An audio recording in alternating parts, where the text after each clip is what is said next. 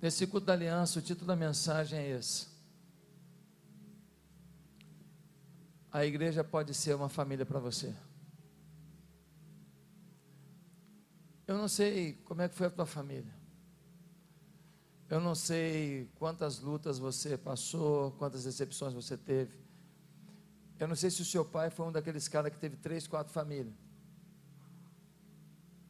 Eu não sei se não, se não fosse uma avó, se não fosse uma tia que tinha uma condição melhor, se você tinha talvez até feito a escola. Eu não sei se foi uma tia que, que te deu assim aquele vestidinho, porque a tua família não tinha condição de te dar um vestidinho bonito.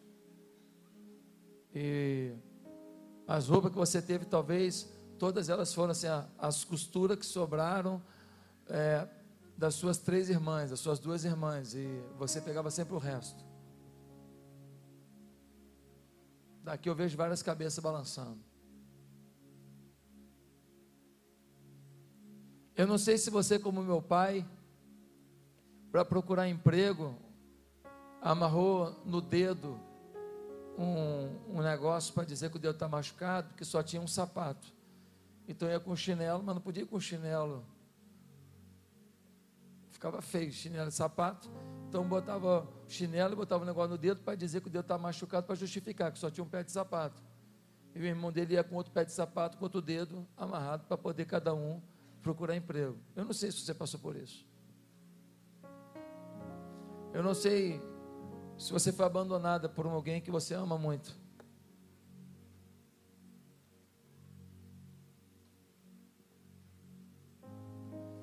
Mas nesse culto aliança eu queria declarar que essa igreja pode ser uma família para você. Eu não estou dizendo que a nossa igreja é melhor do que a sua família. Eu não estou dizendo que a sua família é desprezível, não é isso que eu estou dizendo. O que eu estou dizendo é que Deus pode fazer com que você tenha irmãos, pais e mães espirituais aqui, que talvez tenham mais carinho, mais consideração e mais apreço e mais visão para a sua vida do que sua própria família, não por causa da gente, mas por causa do Deus que está aqui com a gente.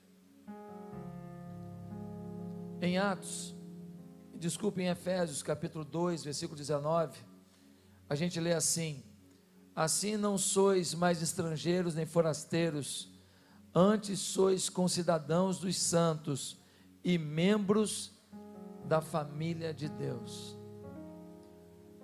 O próprio apóstolo Paulo vai declarar que nós somos membros de quê?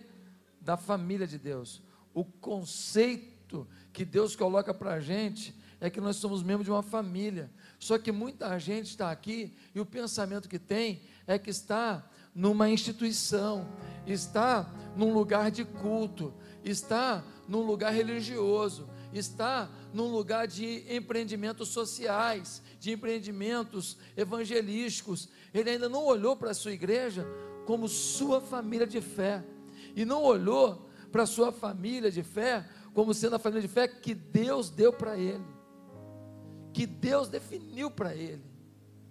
Foi Deus que definiu essa família para você, foi Deus que te trouxe. Essa família aqui como a sua família, ela tem um sobrenome. E o nosso sobrenome é Igreja Batista Atitude. É um sobrenome. Eu sou Josué da Igreja Batista Atitude. E eu tenho orgulho disso. Mas não estou dizendo que a Igreja Batista Atitude ela é melhor que a Maranata, que a Assembleia de Deus, que a Batista, tal, tal, tal, ou que a Presbiteriana. Eu não estou dizendo isso. Eu estou dizendo que eu tenho orgulho do meu sobrenome.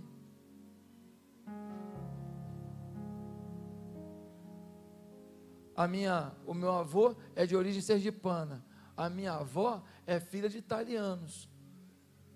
O meu bisavô veio da Itália, da Toscana. E ele trouxe o sobrenome Valandro. Até hoje na Toscana tem família Valandro lá. Quando eu ouço um valando, quando aparece um valandro, um dia desse eu descobri que na Zona Sul tem uma rua de um primo afastado aí, não sei o que é lá, valandro. Não lembro nem decorei. Ah, mas me chamou a atenção, por quê? Pô, quando eu vi valando é meu sobrenome. Tem um cara aí, um, um fera em português aí, que tem uma gramática, não sei o que lá, falando. Eu não sei se ele é primo de quinto, vigésimo grau. É um primo afastado, é toda a mesma família que veio para o Brasil e tal. Mas quando eu vi aquele homem falando, eu falei, opa, mas falando. Porque é meu sobrenome. O meu Oliveira, aí eu já tenho primo para todo lado, né? Fala aí, primo. Mas o Valando, ele meio que me define de que raiz que eu venho. Querido, essa igreja tem um sobrenome e nós precisamos valorizar isso. Esse sobrenome nos define. Esse sobrenome define o nosso amor, porque família tem que ter amor. A nossa união, família tem que ter união. A nossa convivência, família tem que conviver. Define nossos, a nossa vontade de resolver conflito, porque família tem conflito. Qual a família que não tem conflito? Alguém que está aqui que a família não tem nenhum conflito, fique de pé para a gente orar por você que é um mentiroso.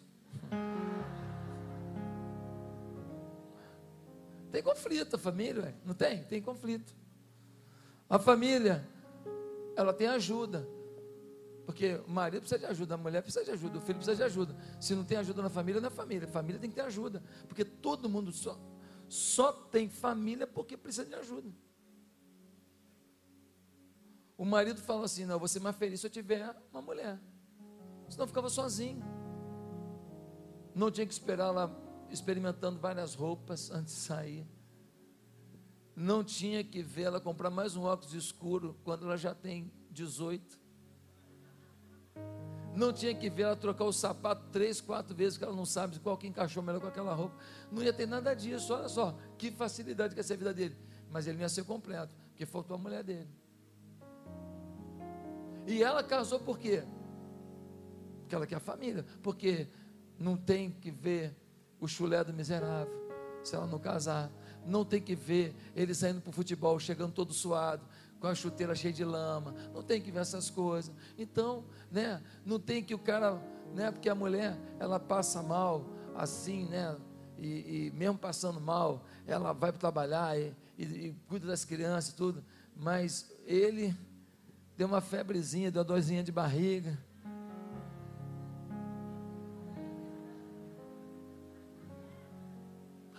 busca uma água para mim lá na cozinha. Eu, né? Aí ela vai lá, tá bom, vou lá buscar água. Ela não ia ter que passar por isso. Então, mas ela casou porque ela quer família. A família tem compromisso. Eu não posso falar assim, eu vou onde eu quero, na hora que eu quero, que se dane o resto. Não, eu tenho, eu tenho família, eu tenho um compromisso. A família tem responsabilidade. Eu não posso falar, ah, se os meus filhos, meus filhos quiserem estudar, eles que paguem o colégio deles. Meu dinheiro é para mim. Eu não posso fazer isso. Quando eu constituí família, botei filho no mundo, eu estou dizendo: ó, eu vou bancar a escola de vocês, eu vou bancar o remédio, eu vou levar para o hospital. Senão, melhor não ter filho. Quem bota filho no mundo já sabe que tem responsabilidade, sim ou não? Família. Agora você quer ter família aqui na igreja, não quer nada disso. A Bíblia diz que nós não somos mais estrangeiros, que nós somos agora concidadãos e que nós somos família de Deus. Nós somos família. O conceito é família. Se o conceito é família, tudo que envolve família, Deus fala assim: deixa eu chamar de família para eles entenderem como eles têm que viver aqui. Queridos, o que faz uma igreja ser uma família? Compromisso com Deus, com os irmãos, responsabilidades, respeitar limites. Tem limite. Eu não posso chegar aqui na igreja e achar que é um samba e cada um vai para onde quiser, e cada um faz o que quiser. Não, não é assim não, meu filho. Tem limite, tem regra. Ó, o carro pode parar aqui, aqui não pode.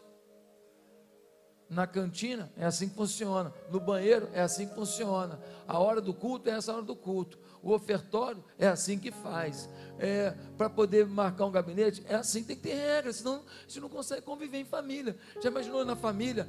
Todo mundo, você tem uma, uma pessoa trabalhando na sua casa, uma empregada, cada um almoça numa hora, a família tem três filhos, a sua sogra mora com vocês, você e a sua mulher.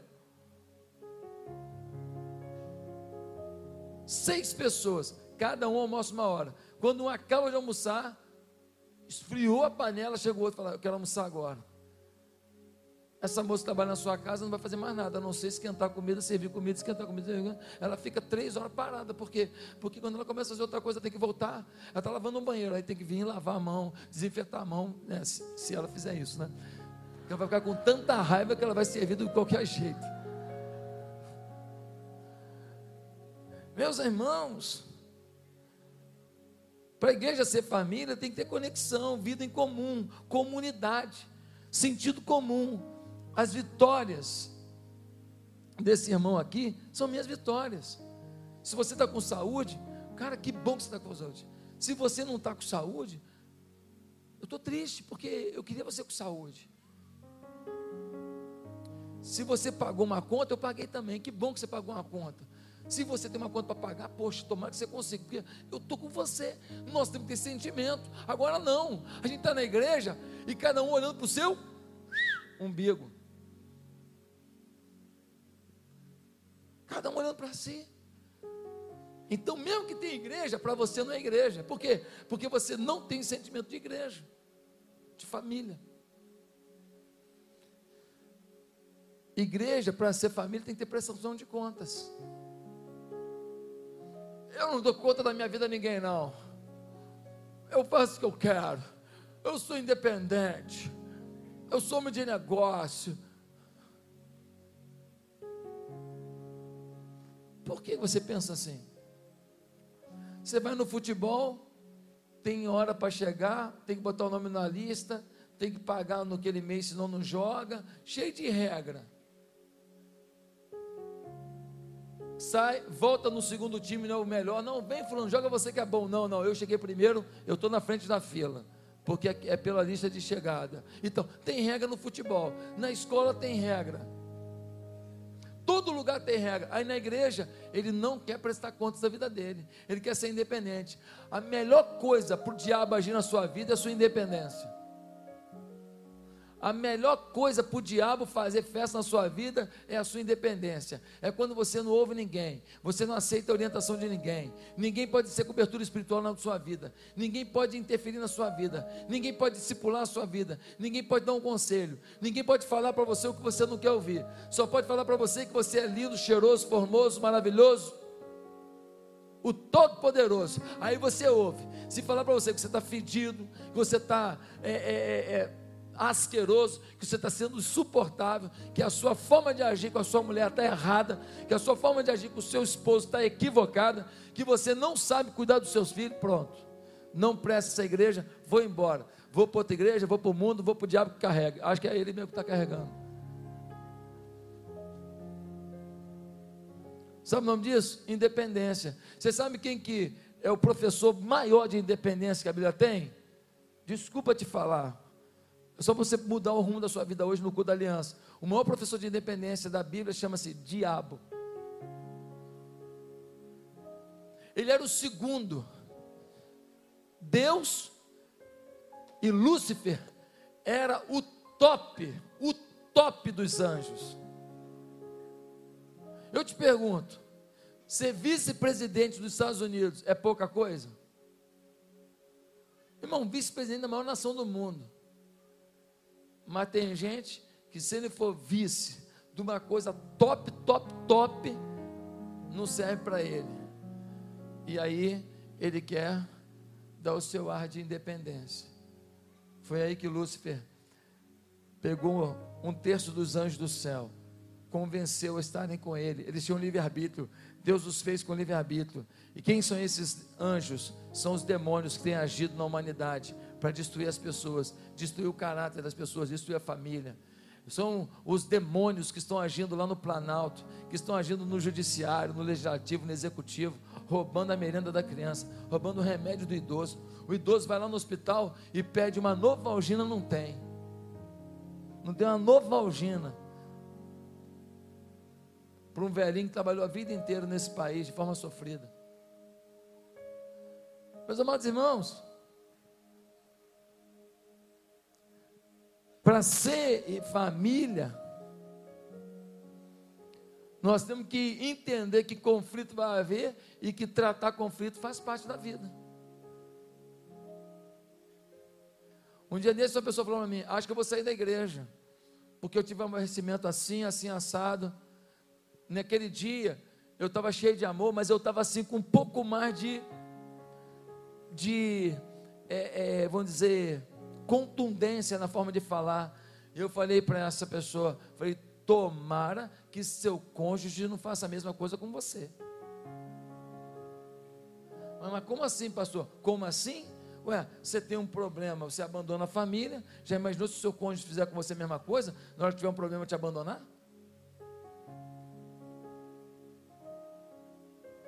Se um problema na família é suficiente para te tirar da família, então, querido, o seu cônjuge tem todo o direito, no primeiro reação que tiver com você, pegar o caminho. Porque é o que você está ensinando. O seu filho, no primeiro problema que tiver na igreja, ele abandona a igreja. Você abandonou para ir para outra igreja, o seu filho abandona para ir para o mundo, porque você ensinou. Você ensinou, você ensinou para ele, filho, problema de igreja, a gente vai embora. E a gente ainda vai falando mal, para a gente justificar porque tem que ir. Porque para ir embora eu tenho que falar mal. Eu posso falar bem, aqui é tão maravilhoso que eu estou indo embora. Pior de tudo, todos que falam assim, pastor, eu, olha, eu não tenho nada contra o pastor, o pastor é maravilhoso, o pastor é isso, o pastor tal, eu admiro demais o pastor, o pastor é formidável, o pastor. Hum, hum, hum, hum. Mas eu estou indo embora. Mas se eu fosse tudo isso que ele está falando, eu não ia embora dessa igreja, não. Senão quero da boca para fora, não tem a menor consideração por mim. Não tem a menor consideração. Porque eu sou o pai espiritual de uma família. E porque eu tive um problema entre os irmãos. Um filho abandona um pai.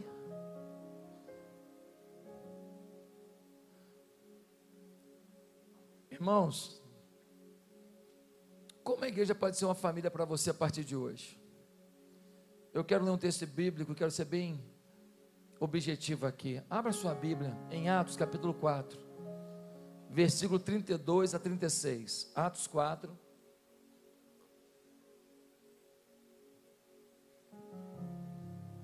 Versículo 32 a 33.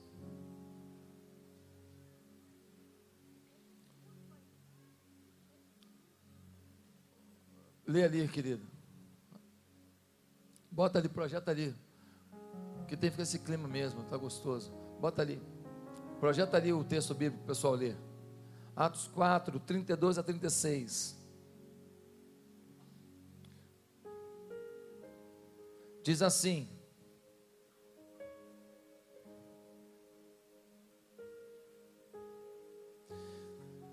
Da multidão dos que creram, uma era a mente e um o coração. Ninguém considerava unicamente sua coisa alguma que possuísse mas compartilhavam tudo que tinham. Com grande poder, os apóstolos continuavam a testemunhar da ressurreição do Senhor Jesus. E grandiosa graça estava sobre todos eles. Não havia pessoas necessitadas entre eles pois os que possuíam terras ou casas as vendiam, traziam dinheiro da venda e os colocavam aos pés dos apóstolos e o distribuíam segundo a necessidade de cada um. José, um levita de Chipre, a quem os apóstolos deram o nome de Barnabé, que significa encorajador, vendeu um campo que possuía, trouxe o dinheiro e colocou aos pés dos apóstolos. Esse texto vai nos falar como é que essa igreja pode ser uma família para você. E a primeira coisa que a gente aprende é que para essa igreja ser uma família para você, é preciso que você vença o mito de que é impossível ter uma igreja família com muita gente.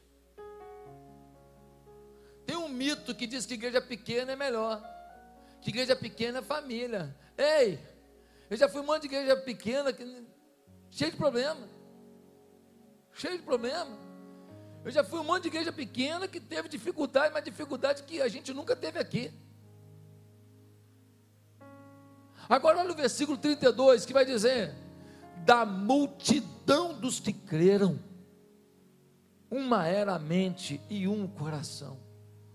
Irmão, uma multidão, multidão, onde Jesus chegava era 5 mil, 10 mil, o tempo inteiro, Jesus pregava para multidões, só no dia de Pentecostes, Pedro prega um sermão, 3 mil pessoas se convertem, 3 mil, agora 3 mil se convertem, agora pega a mulher dos caras que converteram, pega os filhos de quem converteu, pega a avó de quem converteu, pega a mãe de quem converteu, irmão, uma reunião dessa igreja, ela tem 6 mil, 7 mil pessoas, 8 mil pessoas no mínimo, O Evangelho é um negócio que atrai, o Evangelho é um negócio poderoso, o Evangelho é um negócio chamativo, o Evangelho ele é agregador. Quando uma igreja não está crescendo, irmão, pode estar com alguma dificuldade, a não ser que seja num local inóspito, um lugar complexo. Você está pregando Evangelho lá em, no Iraque. Você não pode abrir uma igreja assim que nem a gente está fazendo aqui na China, no interior da China, você falar que você é cristão, pregar o evangelho, você pode morrer. Na Índia, você abre uma igreja aqui, eles podem botar fogo. No Afeganistão, eles podem botar fogo. A perseguição às igrejas continua hoje no mundo inteiro. Na Síria, se você for abrir uma igreja na Síria, uma igreja evangélica na Síria, eles vão botar fogo na igreja. Você precisa entender isso.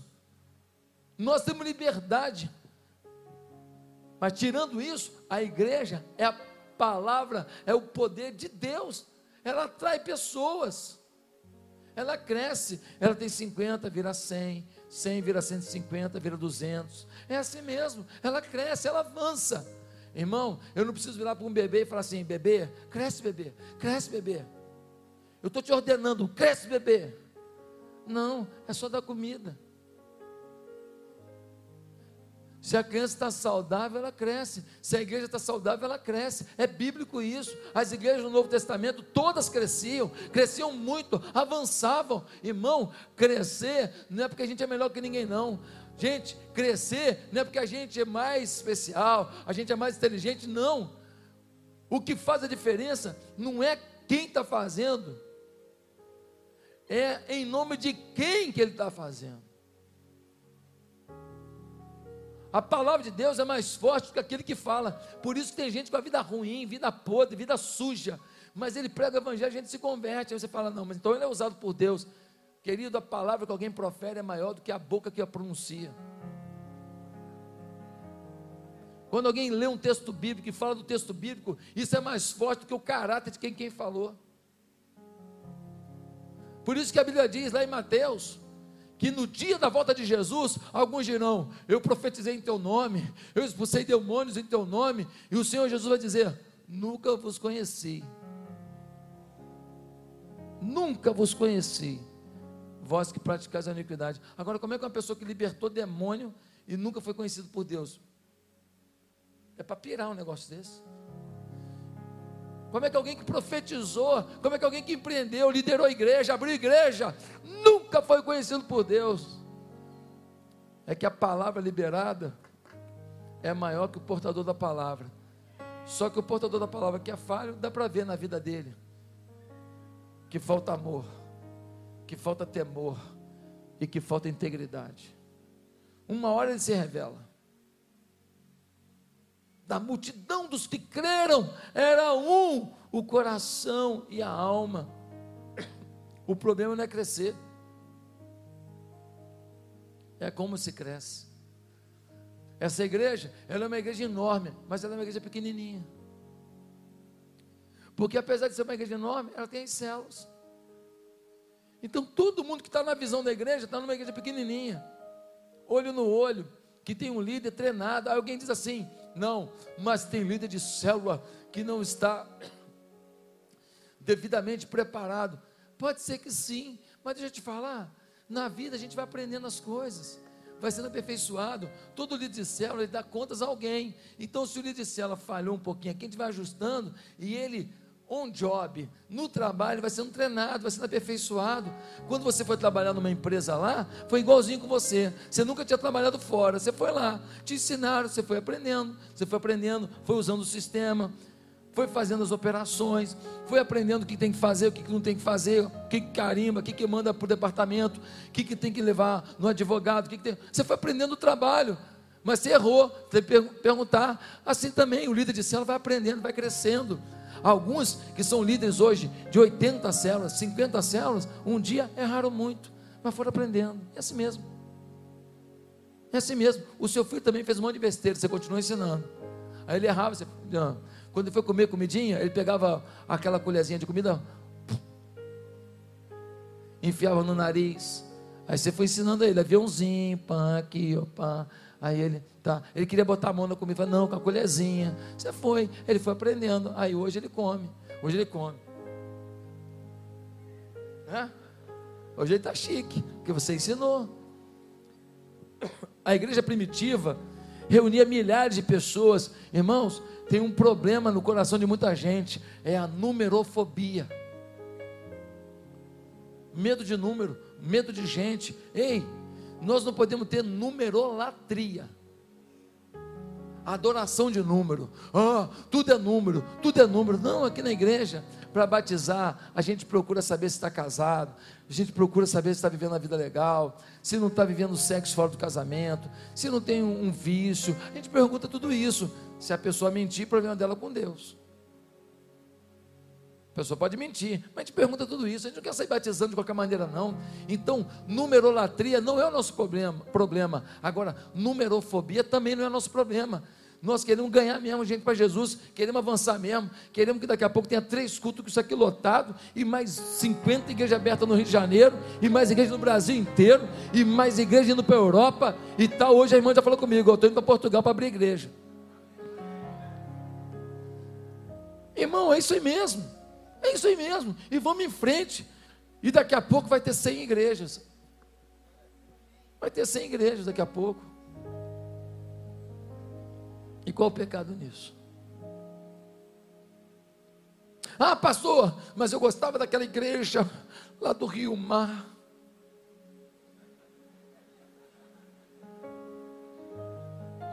Era tão bom, pastor. Eu vou lá, meu coração Pois é, eu vou lá no meu coração falar, ainda bem que eu não estou aqui. Porque eu que sei o que era aquela fila do lado de fora, esperando para entrar para o culto. E eu lá fora, vai embora não, vai embora, não tem que ir, pastor, não tem como entrar não, pastor. Por favor, fica, eu vou arrumar uma vaguinha para você, não sabia nem onde. Eu vou arrumar uma vaguinha para você, por favor. E falando para você, gente, vocês que já foram para o culto, vai embora, vai embora, vai embora logo, vai embora logo. Não, filho, vai embora não. Ah, meu irmão, que tensão. Que tensão. Depois arrumamos um estacionamento lá, cheio de burrinho no estacionamento. Quem pegou os burrinhos? Levanta a mão aí. O burrinho correu atrás de alguém aqui, levanta a mão. Olha aí, ó. Olha quem tomou carreira de burrinho, olha aí, ó. O pastor Miguel tomou uma carreira no burrinho. Foi filmado. Foi filmado. Eu estou negociando uma delação premiada. Vou apresentar o vídeo.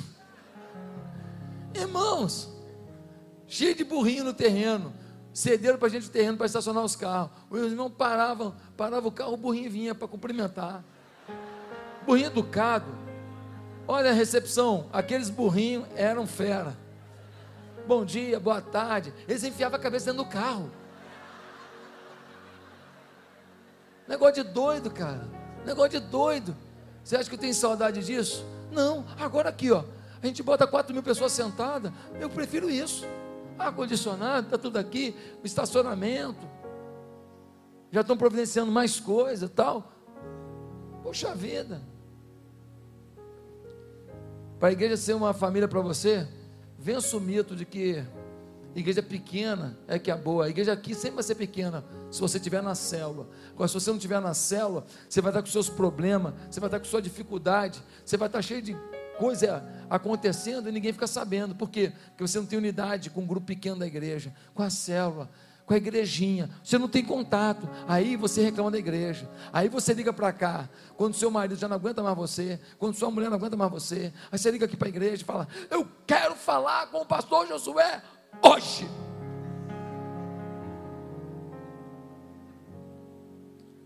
Aí o pastor Josué tem 200 pessoas agendadas. Aí você me frustra. Você fica frustrado? Eu fico mais ainda. Sabe por quê? Porque a maior frustração é eu não saber o nome de todo mundo mais. A maior frustração para mim. Mas Jesus também não sabia, não.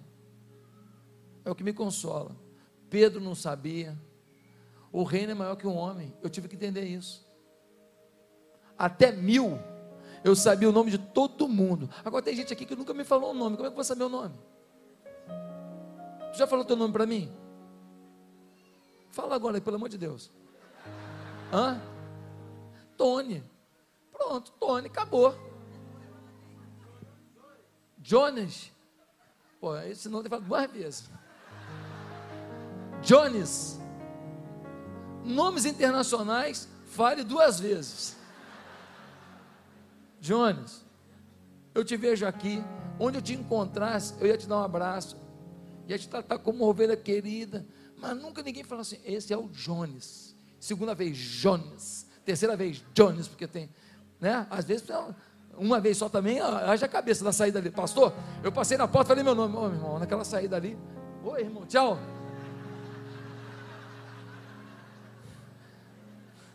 Na saída ali, irmão, é covardia. Você quer que eu grave tudo. É, aí não dá, na saída não dá.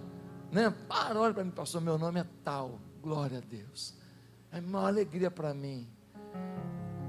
Meu querido, por favor, por favor, vá para a célula, é a visão da sua igreja, para a gente cuidar de você. Quando o líder de célula cuida de você, eu estou lá os pastores de rede estão lá, nós estamos lá, que nós estamos capacitando gente para cuidar, então o cuidado acontece. Jesus não podia aconselhar todos, está em todos os enterros, está em todas as reuniões. Jesus não tinha como visitar todas as casas. Entenda isso: o reino é maior que um homem ou um grupo de homens, nós somos família.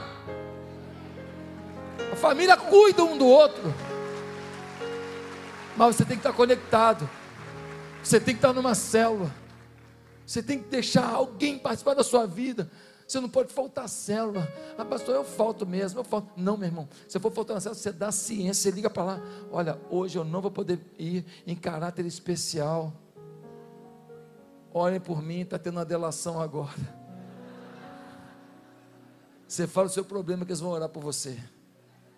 Segundo lugar, para essa igreja ser uma família na sua vida.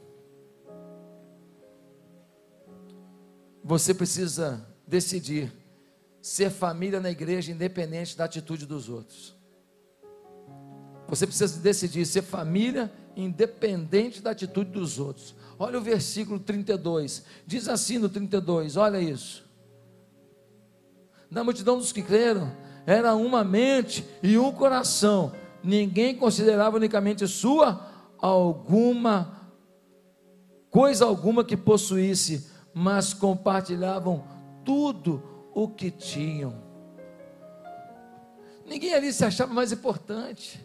Eu sou dono disso, eu posso aquilo, eu tenho isso, eu sou isso, eu, eu, eu tenho dinheiro, eu sou empreendedor, eu tenho curso, eu tenho doutorado. Não, não era isso. Nada era de ninguém. O sentimento era: eu estou aqui para ajudar meus irmãos, para ser ajudado por eles. A decisão era de estar ali, independente de qualquer coisa. A decisão de dar de tudo que tinham para abençoar todos era pessoal e íntima, não era uma forçação de barra, não era uma imposição. Eles queriam se doar para os outros, eles queriam fazer o melhor para os outros. Decisão do coração. Você não pode estar aqui nessa igreja porque alguém forçou a barra. Você está aqui, isso tem que ser assim, tem que fazer assado. Não funciona, nada forçado funciona. Nada forçado funciona. Tem prazo de validade, forçação de barra. Você está numa empresa, o cara é um canalha, um grosso com você, te humilha. Você vai ficar lá até ter outro emprego. Não é pintar outro emprego, você vai embora, você não vai ficar ali, você não está ali, você está ali por uma necessidade, você tem que pagar suas contas, agora, primeira chance, você vai embora. Meus queridos irmãos, temos a mania de apontar as falhas que as pessoas praticam na igreja, mas estamos decididos a fazer nossa parte para que essa igreja seja uma família para esses que falharam. Como é que você justifica você sair da igreja? Porque alguém aprontou, porque alguém falou, porque na recepção então não, porque não. Um dia alguém falou assim: Ah, pastor, tive que parar meu carro lá embaixo. Ah, acho que não vou ficar na igreja, não. Falou para mim, não falou para outra pessoa. Irmão, é você dar glória a Deus, vem andando de joelho, lá do barro hoje até aqui. Obrigado, Senhor, obrigado, Senhor, obrigado, Senhor. Que a minha igreja está entupida de gente, chegando gente. E abre igreja e continua cheio. Abre igreja e continua cheio. Manda 200, manda 200, manda 180, manda 120. Está mandando e continua enchendo. Se todos que estão fora estivessem aqui, não tinha um lugar vazio aqui hoje. Hoje, nós já temos cerca de mil pessoas em culto fora daqui, só no Rio de Janeiro. Fora daqui. E estou começando agora, está só começando. Piabetá não tem ainda culto. A gente faz culto lá, um point, dá 200 pessoas no culto lá. É abrir para 300. Zona Sul abriu com 280, já foi para 360. Vai chegar a 500 rapidinho. Irmão, Deus está nisso. Agora, você tem que decidir ser igreja, independente da atitude dos outros. E olha, independente até da minha atitude. Porque eu posso ter uma visão para a igreja diferente da sua. Você faria diferente, tudo bem, qual o problema? Eu respeito você discordar da minha opinião. Eu só acho que você também tem que me respeitar de ter outra opinião. Em alguns momentos, eu vou ouvir opiniões iguais à sua, e eu vou fazer exatamente a mudança da minha opinião. Em alguns momentos, eu vou ouvir opiniões iguais à sua e eu vou fazer o que eu estou sentindo de Deus. E aí eu tenho que entender a questão do chamado. E o chamado é solitário. Há momentos no chamado que é você e Deus.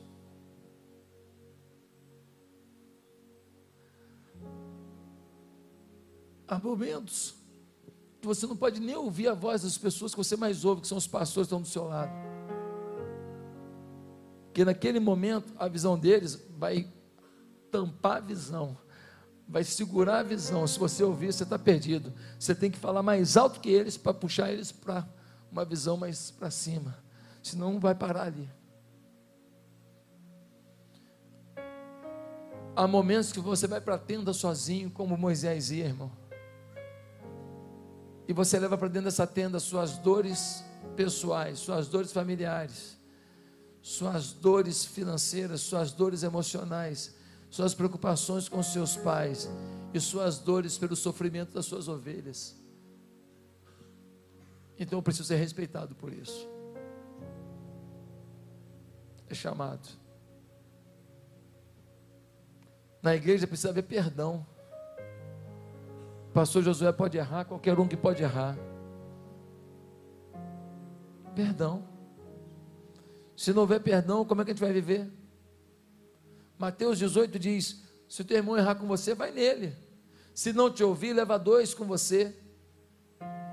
Fala com o teu irmão, estou aqui com duas testemunhas. Você errou comigo. Se teu irmão te ouvir, ganhou teu irmão, perdoa teu irmão. Se não te ouvir, só então leve para a igreja. É o que a Bíblia diz. É o que a Bíblia diz. Vai no teu irmão. O cara se arrependeu, mudou de vida, ganhou teu irmão. Se ele não se arrepender, irmão, aí não tem jeito. A igreja também não pode ficar aí sendo escandalizada por aí por causa de erro dos outros. Perdoar uma necessidade pessoal, perdoar uma necessidade comunitária. Mas para seguir uma família para você, tem autoridade em qualquer liderança assumida tem autoridade. Se assumir uma coisa, tem autoridade. Seja o melhor possível no que você assumiu na igreja. Dê sua vida pelo que você assumiu na igreja. Versículo 33. nós vemos assim, 33, com grande poder os apóstolos continuavam a testemunhar. Com grande poder. Não é mais o dia de Pentecostes, a vida está andando, a igreja está avançando, o trabalho está fluindo, os meses estão passando, os anos estão passando, mas a igreja tem poder e testemunho dos líderes.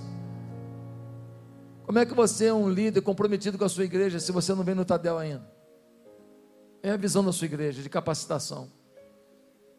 Hoje eu falei sobre discipulado, sobre discipulador, sobre princípios de motivação. Quem estava aqui aprendeu. Quem estava aqui vai ser amanhã mais bem preparado para motivar o seu colega de trabalho, para motivar o seu empregado. Você tem um funcionário. Se você usar o princípio de hoje aqui, ele amanhã trabalha com mais eficiência. Como é que você vai motivar as pessoas a dar o melhor a Deus se você não é fiel dizimista? Como é que você vai motivar as pessoas a amar a Deus se você não tem tempo a sós com Deus? Você não lê Bíblia e não ora logo de manhã, primeira coisa do dia, uma leitura bíblica, uma oração para você já sair, pelo menos com uma base, alguma coisa consistente com Deus. O que fizer depois é lucro, mas pelo menos a primeira porção você pegou, a primeira porção, o maná, sem pão do céu, sem pão da terra. Sem pão do céu, sem pão da terra. Antes do café, um texto bíblico, uma oração, no mínimo, para começar o dia. Depois você vai ler, estudar em outro horário, mas sem pão do céu, sem pão da terra. Como você vai explicar isso para as pessoas se você não vive? Como você vai ser um exemplo se você fala mal de alguém da igreja? Você fala mal da sua liderança. Irmãos, a gente tem mania de fazer uns comentáriozinhos bobos, mas bobos que tiram alguém da igreja. Tem gente que não está mais nas igrejas porque ouviu um comentário bobo. O cara que fez o comentário bobo está na igreja. Mas teve gente, famílias que saíram da igreja por causa do comentário bobo dele. Então o comentário não foi tão bobo, foi diabólico. Tem pai e mãe que comenta coisa da igreja na hora do almoço. Os filhos não vêm mais na igreja, não quer mais saber da igreja. Irmão, o seu filho vir na igreja é um milagre. Porque o mundo puxa os nossos filhos. Agora você falando mal das pessoas no, no, no almoço, aí você está empurrando seu filho para fora da igreja.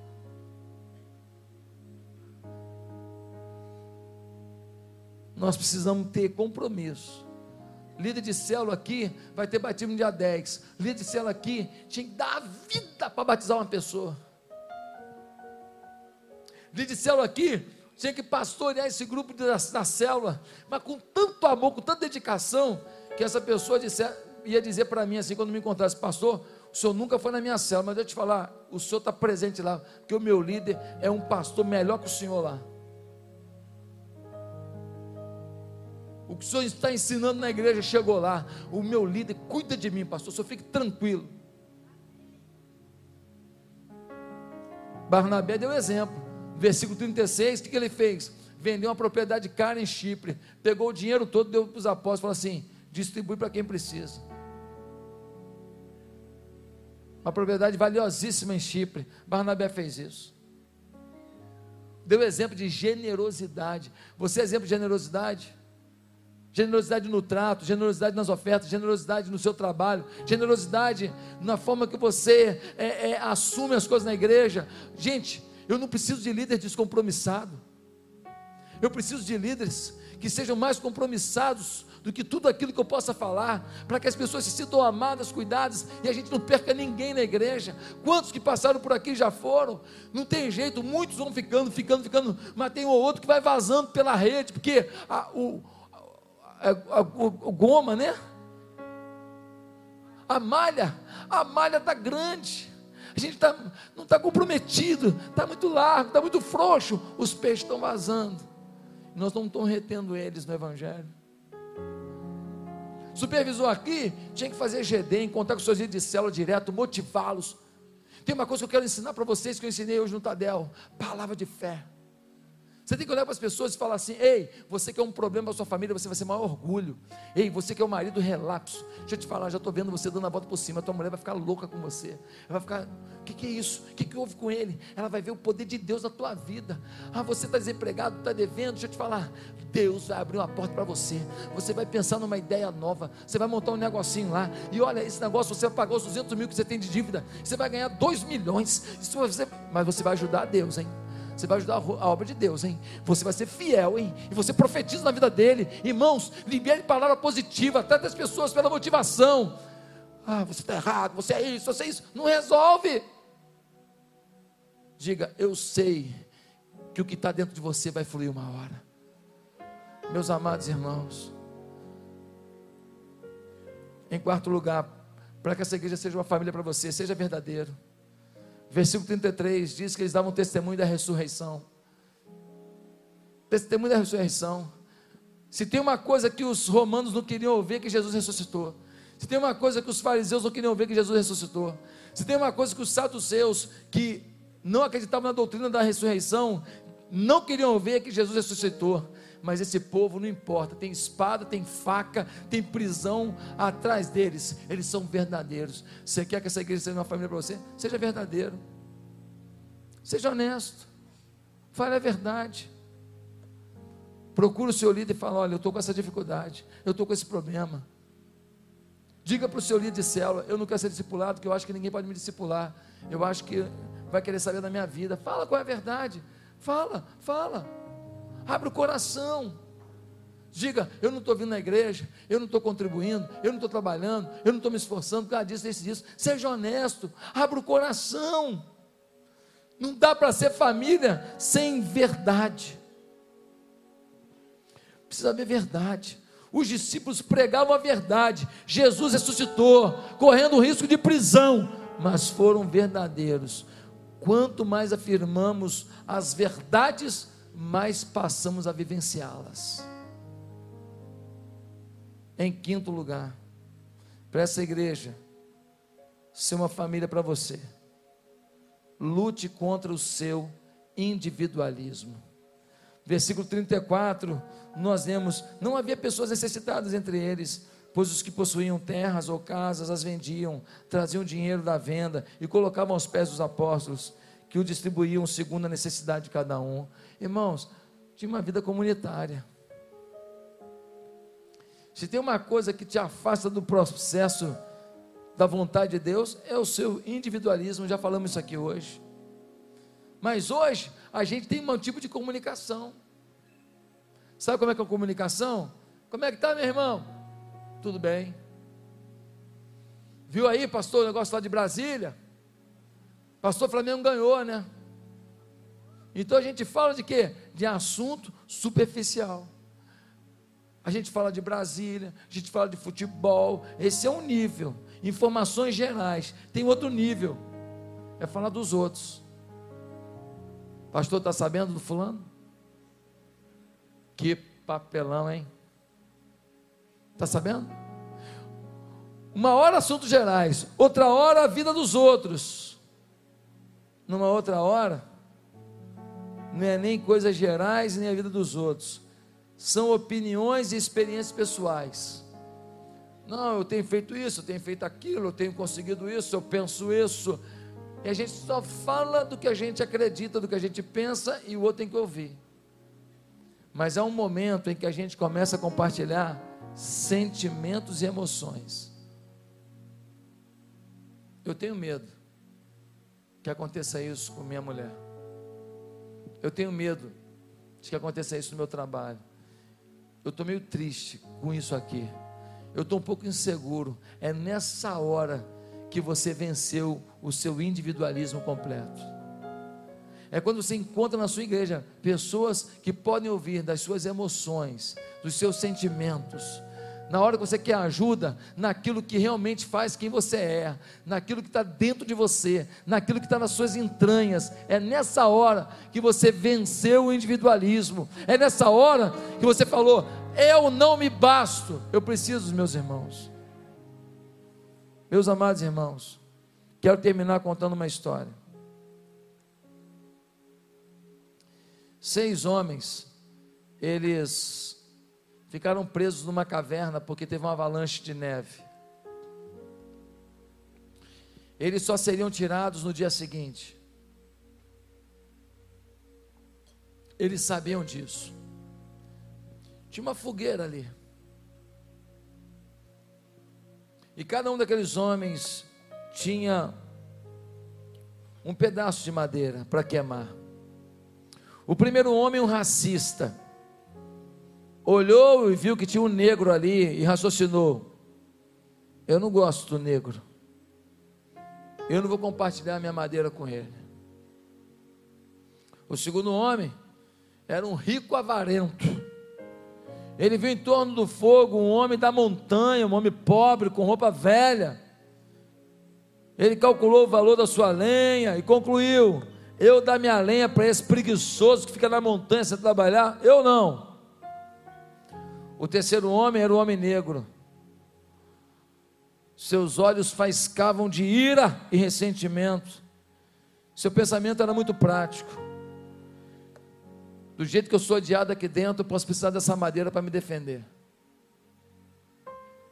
Não vou abrir mão da minha madeira.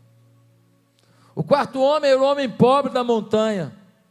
Ele conhecia os caminhos, os perigos, os segredos da neve e pensou: essa nevasca pode durar vários dias. Pode ser que não consigam tirar a gente até amanhã. Eu vou guardar minha lenha. O quinto homem era um homem que parecia alheio a tudo. Era um sonhador. Ah, daqui a pouco o pessoal chega tem importância se o fogo apagar, não. O pessoal vem aí. O último homem trazia nos vincos da testa e nos calos das mãos os sinais de uma vida de trabalho. Seu raciocínio era curto e rápido. Esta lei é minha. Não vou dar para ninguém o menor dos meus gravetos. No dia seguinte, de manhã, abriram a porta da caverna. Todos estavam com um pedaço de madeira na mão e mortos. E aí, o jornalista que foi documentar aquilo, escreveu na capa do jornal: o frio que os matou não foi o frio de fora da caverna, mas o frio de dentro o frio da alma. Essa igreja só vai ser a igreja dos sonhos de Deus se você decidir viver nessa igreja uma aliança. Obedecer a visão da igreja. Compromisso nível 6. Vir aos cultos, ir à célula, ter tempo a sós com Deus, ter um discipulador, vir para a escola ministerial aprender da Bíblia e vir ao Tadel. Compromisso nível 6. É o que é esperado de todo mundo aqui. Vir aos cultos uma vez por semana. Ah, pastor, vem quarta-feira também. Que bom, que bom.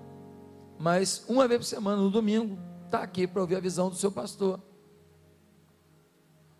Está numa célula, uma vez por semana depois de um dia de trabalho, de estudo, você vai para a célula, terça, quarta, quinta, sexta, sábado, o dia que você pode. Tem um discipulador. Uma pessoa, você pode almoçar com ele uma vez por semana, você pode fazer uma caminhada com ele na hora da sua caminhada, você pode fazer uma esteira com ele, um do lado do outro. Não toma tempo nenhum. Você faz uma coisa do dia a dia junto com essa pessoa, se você quiser. Tempo a sós com Deus, vida de oração, de Bíblia Indo para o trabalho no ônibus você vai lendo, orando, clamando. Escola ministerial é onde a gente estuda a Bíblia aqui e prepara, formata os líderes da igreja. Você tem que estar na escola ministerial. De manhã, começa às 9 horas da manhã. Nós queremos abrir escola ministerial também nos bairros. Por exemplo, uma escola ministerial lá em Campo Grande, mas precisa de professores, precisa de local. Uma escola ministerial no Meier, talvez, uma escola ministerial em Guaratiba já tem. Nós temos que abrir. Lá de Nova Iguaçu, uma escola ministerial. De repente pode ser até dia de semana. E assim todo mundo está estudando, mesmo que não venha para cá de manhã no domingo. A escola pode ir. Quer saber mais informações? Você pode falar com a irmã Edna Malezon. Fica de pé, por favor. Ó, você pode procurar, ela tem uma salinha ali do lado. Ó, você fala com essa amada aí. Fala assim, ó, eu quero ajudar para ter a escola ministerial lá na região tal. Não vai dar para ter em todo lugar, mas uma região pode ter uma escola, tá bom? Ela tem uma salinha ali, ó, do lado do berçário, em frente ao berçário tem uma salinha lá. Ela vive lá, ela dorme lá, ela ela ela, ela tá lá dentro direto. É isso que eu espero de você. E que você ame pessoas. Que você convide todo mundo a vir para a igreja. Que você nunca fale mal da sua igreja. Que você pegue o adesivo e bote no carro. Que você pegue o adesivo da igreja e bote no seu carro. Onde você for dizer: Esse é meu sobrenome. E agora, nós vamos precisar mais ainda disso. Por quê? Porque está vindo uma igreja aqui para pertinho. É muito pertinho o estacionamento dos queridos irmãos. Então, com isso, pode haver confusão. Qual é a entrada que entra? qual é a porta que entra. Então vai ficar mais fácil se cada carro aqui tiver um adesivo. Claro que se chegar alguém sem adesivo, vai entrar também, pode ser um visitante. Mas se você não tem um adesivo no seu carro, seria muito bom que você colocasse, para que todos os carros da igreja tivessem identificado. Entendeu? Por quê? Vai ficar mais fácil ainda a gente identificar os carros que vão entrar no estacionamento. Meus amados irmãos, eu queria dizer em último lugar que o que define se a igreja é uma família para você é uma palavra. E a palavra é compromisso. É compromisso. A igreja só vai ser uma família para você se você está compromissado se você almeja algo profundo com Deus nesse lugar, se você não aceita que aqui alguma coisa seja mais ou menos, se você está querendo que aqui haja um poder maravilhoso de Deus agindo, no versículo 33 nós temos: em todos eles havia abundante graça. Se você quer abundância da graça de Deus aqui, se você quer abundância de milagres aqui, se você quer excelência do trabalho aqui, se você quer o mover de Deus aqui, se você quer ver a sua igreja abrindo várias frentes, trabalhos sociais, se você quer, você sabia que a nossa igreja faz trabalho no presídio? Você sabia que a nossa igreja ajuda várias instituições beneficentes? Você sabia que muita gente recebe a cesta básica, por isso, todo primeiro domingo do mês, quando você vier para a ceia, traz um quilo de alimento, traz dois, traz três. Traz no dia da ceia, primeiro domingo do mês, você traz, pessoal da ação social recolhe tudo e mata a fome de alguém. Para você, um quilo de feijão, um quilo de arroz, uma lata de óleo, uma lata de azeite, de, de, azeite, de, de ervilha, não muda a sua vida em nada, mas para alguém, olha, olha. Nós temos aqui, joga no quadro ali para mim, a, as células. Joga ali no quadro ali para mim. Juninho, o, o que o pastor Wallace fez. Irmãos, nós temos 7.400 pessoas na igreja e nós temos 6 mil e poucas pessoas em células.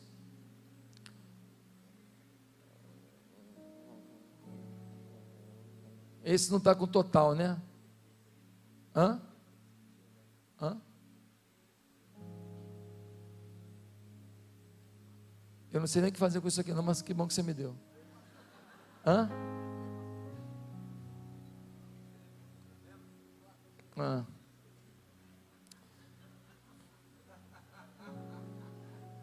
Olha lá. Olha aqui, ó. Nós tivemos na semana passada 6.148 pessoas em células no Rio de Janeiro. Essa semana nós tivemos 6.008 pessoas. Sabe o que significa, irmãos? Significa que tem 1.500 pessoas, no mínimo, que ainda não estão em célula no nosso meio. Está aí do seu lado. Pergunta para ele aí do lado: tem célula?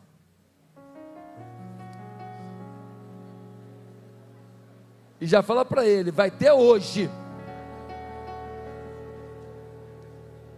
Se você não está em célula, você está fora da visão ainda. Você não pode ficar fora da visão. Porque você tem que ser cuidado e ajudar a cuidar. Amém? Família, família, família. Então, então, no final do culto, você precisa passar no balcão do Conexão hoje. Falar, eu quero uma célula. Hoje, hoje. Não, pastor, hoje não, hoje não, que eu vou almoçar hoje. Hoje, você vai passar ali e falar assim: olha, está aqui meu nome. E se não te ligarem essa semana, te chamando para uma célula, essa semana você liga para cá e você fala: olha, dei meu nome e não me ligaram. Você cobre, porque pode falhar muito nome, podem falhar, você vai cobrar.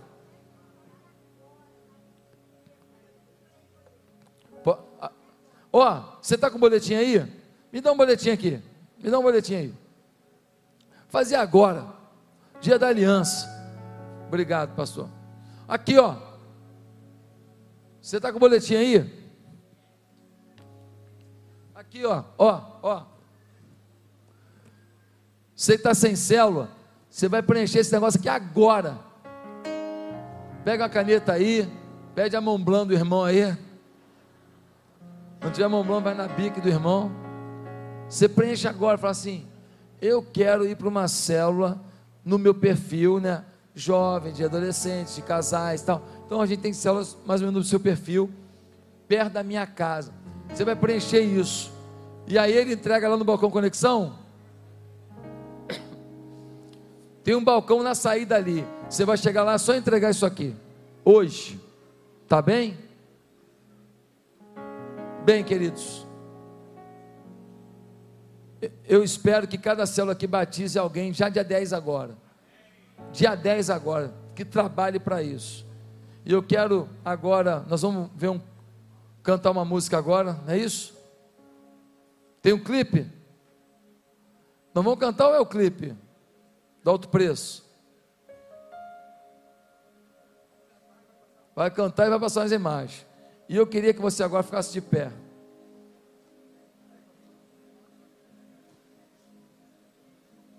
Tiago.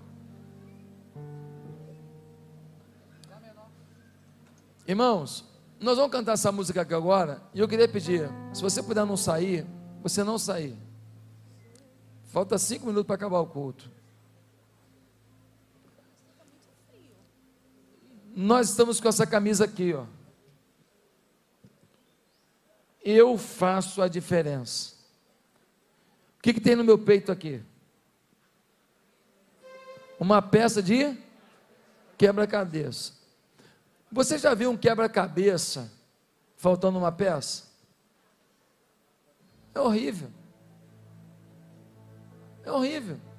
Matou o quebra-cabeça. Aqui tem você. Aqui está a nossa igreja.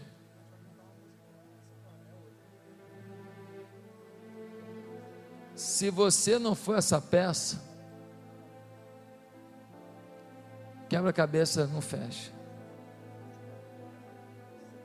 Não pense que você é uma pecinha tão pequenininha que você não faz diferença. Uma foto tão bonita da igreja inteira ali, mas com aquele buraco, está imperfeito. Eu não vou fazer um pôster com a foto com buraco. Eu não vou fazer um pôster para uma camisa com buraco. Alguém aqui faria? Você só vai fazer se for completo. Está dando para ver aí a imagem? Dá um foco ali, ó. Dá um foco ali, ó. O pessoal dali ver isso, aproxima ali. Isso, isso. Olha aí. Você chegou ontem na igreja, você é cheio de limitações. Ei, Deus te trouxe aqui para ser usado por Deus.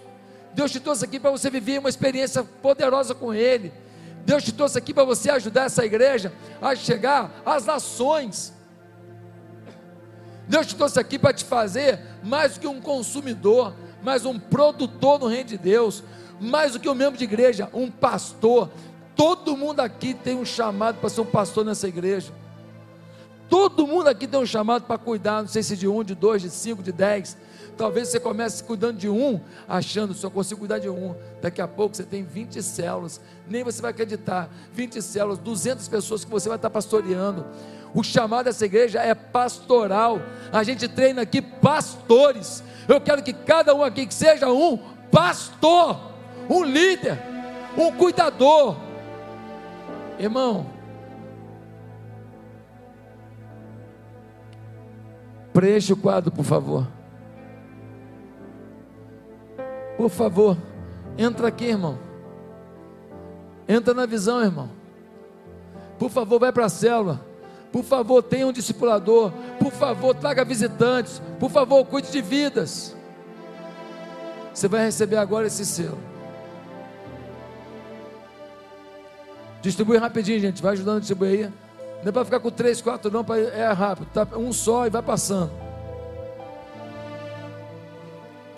E eu quero que você hoje, com este quebra-cabeça na sua mão, que você faça uma oração ao nosso Deus, dizendo: o buraco que faltava está preenchido. Amém? Deus, conte comigo na aliança, na aliança dessa igreja. O buraco que faltava está preenchido. Está distribuindo aí rápido? Vamos lá, pede ajuda aí para distribuir. Que sobrar, entrega a recepção. Pede ajuda aí. Que sobrar, manda para a recepção, mas vai rapidinho. Vamos cantar? Eu sei que foi pago um alto preço para que contigo eu fosse um meu irmão. Olha a Deus enquanto isso. Quando Jesus amou sua vida, ele, ele pensava em ti, pensava em ti, pensava em nós. Eu sei que foi pago um alto preço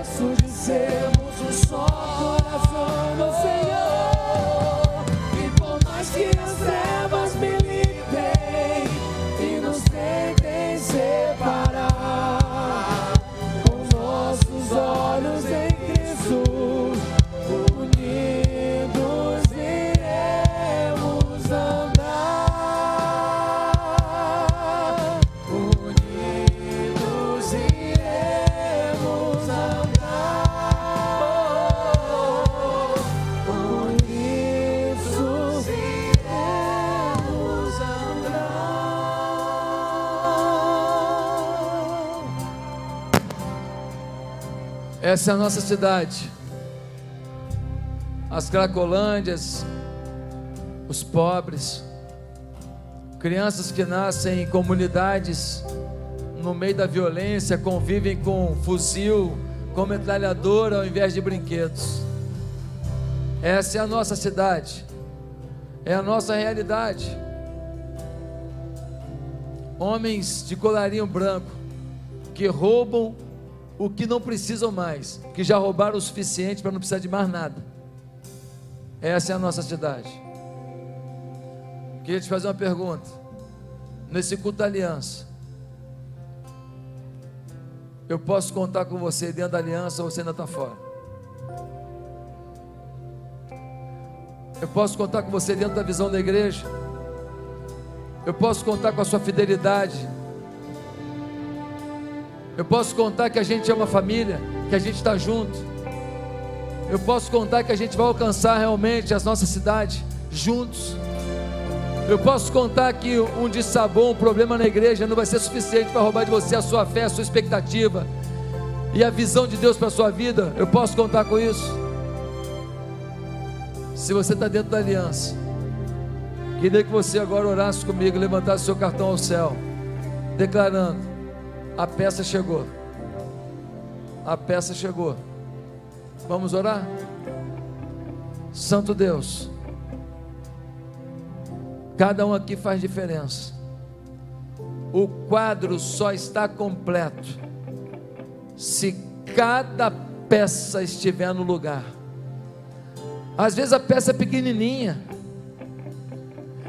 E ela pensa que ela não faz falta, mas cada peça é suficiente para que haja sucesso. E cada peça também determina o fracasso do conjunto da obra, do conjunto da visão. Senhor, nós não abrimos mão de ninguém aqui. Eu quero te pedir que hoje cada um faça a diferença. Que todo mundo volte para as suas células. Quem não tem célula, saia daqui hoje com célula. Que todo mundo entre na visão. Que todo mundo que não é batizado se batize. Que todo mundo que não é convertido que se converta. Que todo mundo, ó Deus, que estava pensando em sair da igreja, que mude de ideia que todo mundo, ó Deus, estava meio que reclamando, que agora decida ajudar a resolver e não reclamar.